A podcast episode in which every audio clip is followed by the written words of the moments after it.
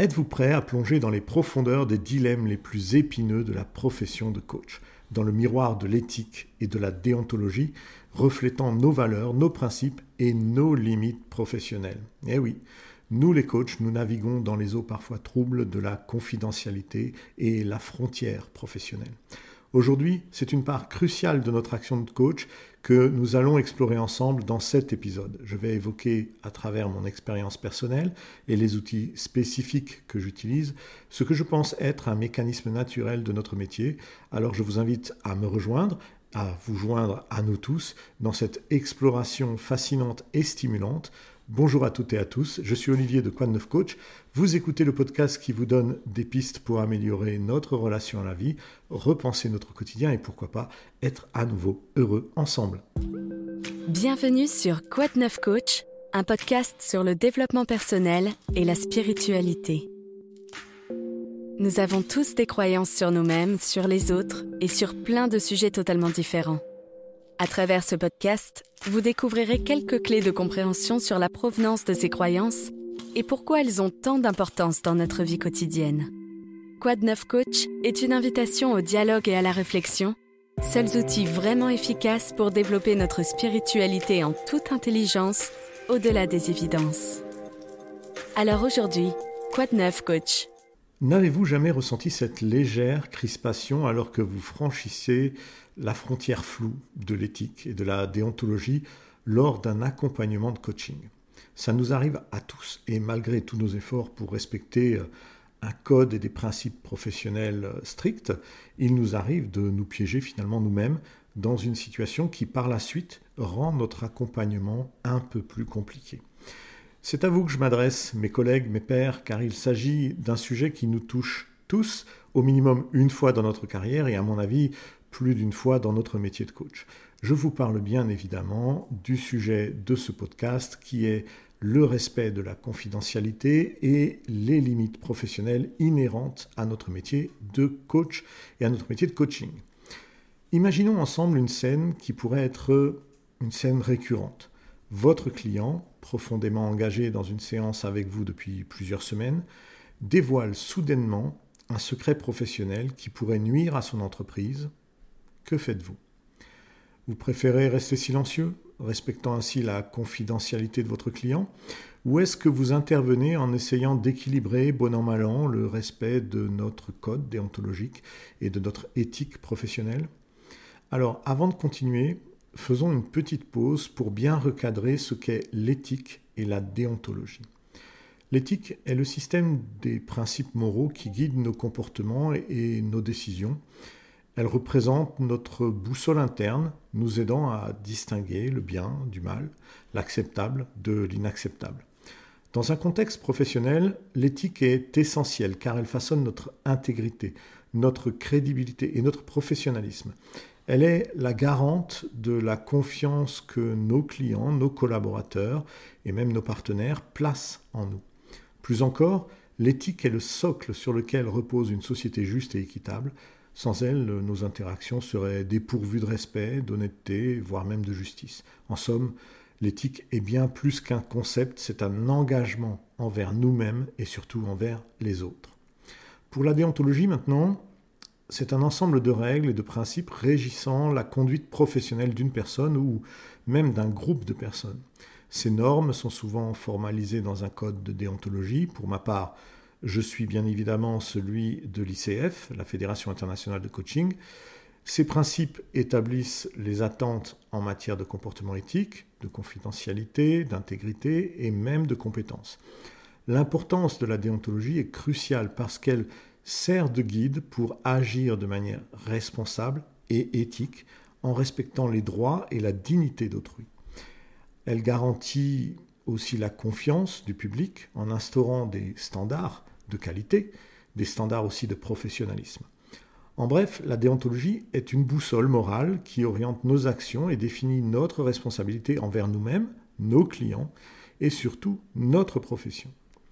On voit bien que l'éthique et la déontologie forment un duo inséparable dans le domaine du coaching. L'éthique, avec ses principes universels de bien et de mal, guide nos actions internes, tandis que la déontologie, avec ses règles et ses normes professionnelles, structure notre comportement externe. Ensemble, elles créent un cadre sûr et responsable qui protège à la fois le coach, mais surtout, avant tout, le client.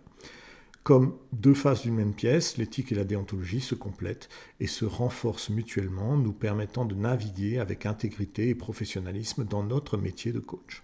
Bon, revenons à notre exemple de tout à l'heure sur le fait qu'un client nous livre des informations sensibles lors d'une séance de coaching. C'est l'une des nombreuses situations où nous, en tant que coach, nous sommes confrontés à des dilemmes éthiques. Tout comme la balance de la justice, nous devons constamment peser le pour et le contre, équilibrer les principes de confidentialité et de responsabilité, tout en respectant également nos limites professionnelles. Avec les années, j'ai essayé de trouver une solution qui pourrait m'aider à ne pas me faire de cheveux blancs, même si j'en ai déjà quelques-uns, si une situation identique se reproduisait. J'ai donc euh, fait simplement euh, euh, des choses évidentes. J'ai audité mes pairs, cherché sur Internet, lu beaucoup pour finalement me tourner vers un outil simple. Oui, à chaque fois je vous dis que je cherche des choses simples. Je préfère toujours la simplicité à trop de difficultés pour une raison déjà de temps d'apprentissage et d'acquisition de la compétence. Bref, un des outils que j'utilise euh, dans ces situations est le schéma d'une roue composée de trois segments principaux. Euh, dans ces segments, il y a mes principes éthiques, mes obligations légales et déontologiques, et le respect du bien-être de mon client. La première section, les principes éthiques, inclut des valeurs comme l'intégrité, la transparence, la responsabilité et l'honnêteté. Le second segment, les obligations légales et déontologiques, se rapporte à nos devoirs en vertu euh, des lois et du code de notre profession. Enfin, le bien-être du client prend euh, aussi un certain intérêt, puisque c'est quand même notre rôle de maintenir notre client dans un état euh, de bien-être pendant les séances, eh bien en fait, euh, ça va être pris en compte, ainsi que euh, la notion de sa sécurité et de son autonomie, qui sera aussi mis en évidence dans ce troisième segment. Lorsque je suis confronté à un dilemme, eh bien je me tourne vers chaque segment de cette roue qui vont m'aider à réfléchir à la manière dont ma décision pourrait affecter mon accompagnement avec ce client-là. C'est une approche totalement holistique qui m'aide à, prendre des décisions équilibrées qui respectent à la fois mes obligations professionnelles et mon engagement envers mes clients. C'est nécessaire pour euh, déjà ne, pas se perdre dans, dans une séance d'accompagnement. C'est un peu comme une bouée de sauvetage sur un pont.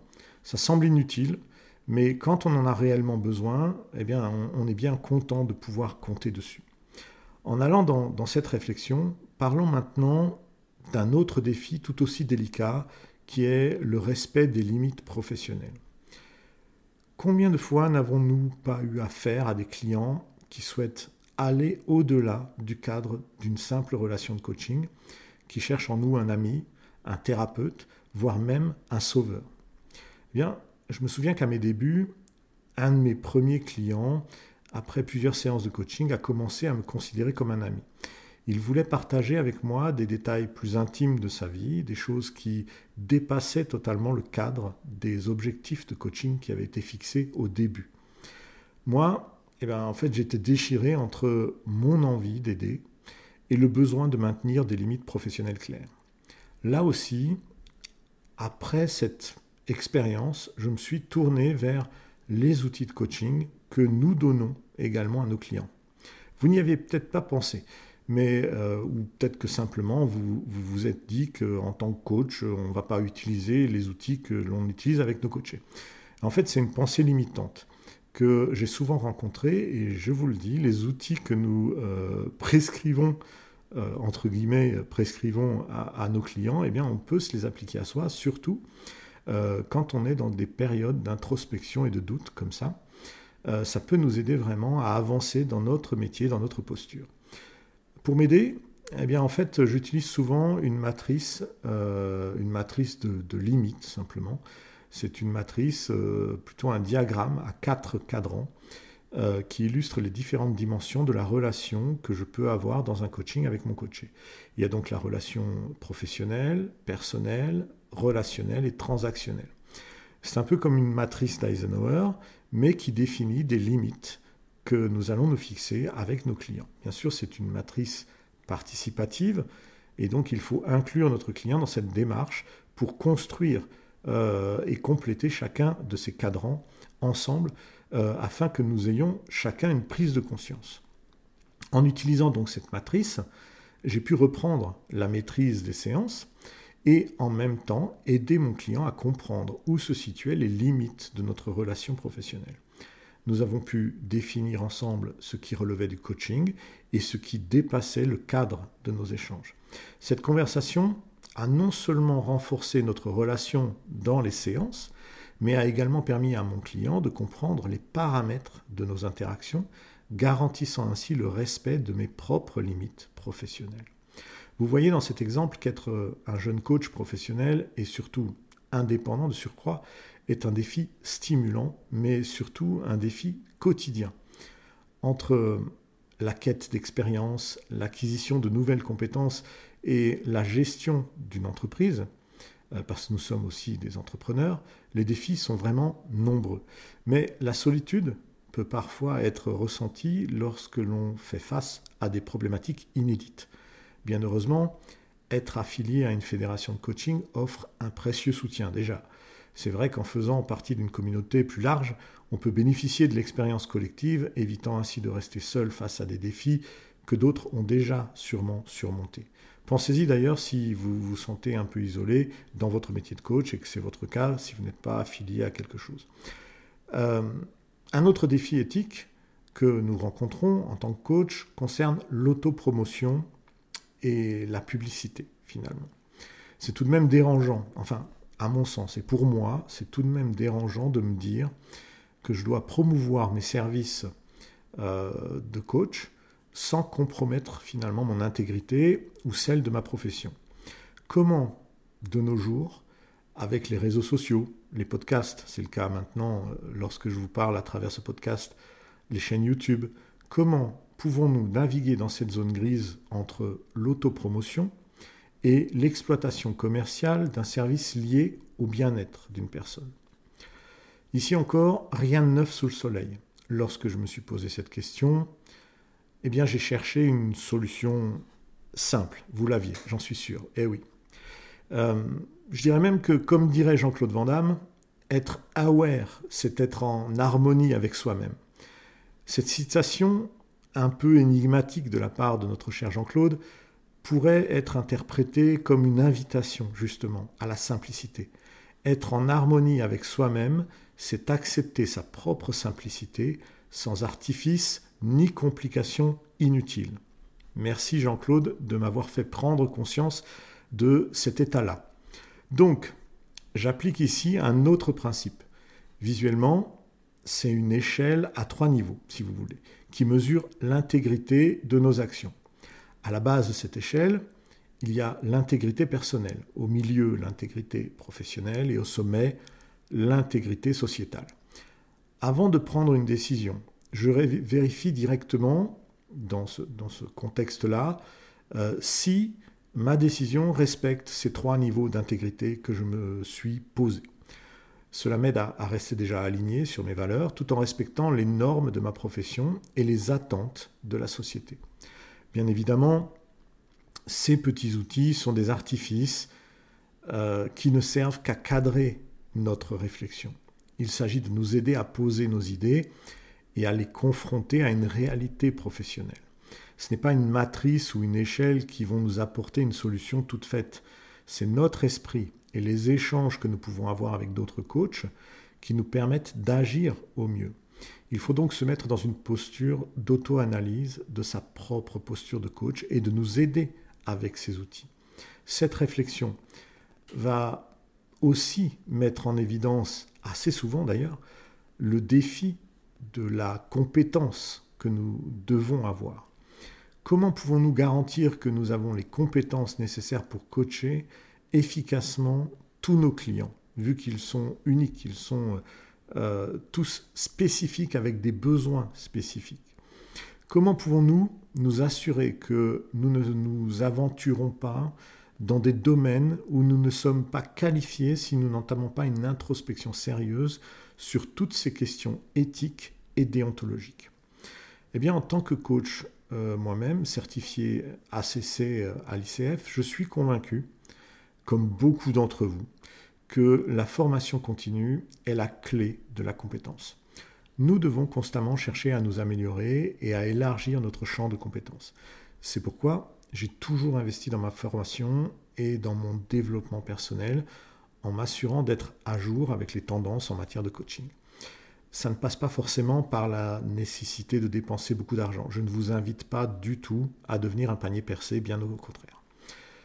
Se tenir à jour, c'est déjà ne pas rester seul dans sa posture de professionnel de l'accompagnement. Vous pouvez très bien vous mettre en contact avec d'autres coachs à proximité de chez vous et vous donner rendez-vous tous les 15 jours pour boire un verre et parler du métier et de vos défis. C'est déjà se mettre à jour sur les compétences de coach et pouvoir confronter nos défis euh, personnels et professionnels avec ceux des autres. Pour l'aspect formation, c'est un peu la même chose.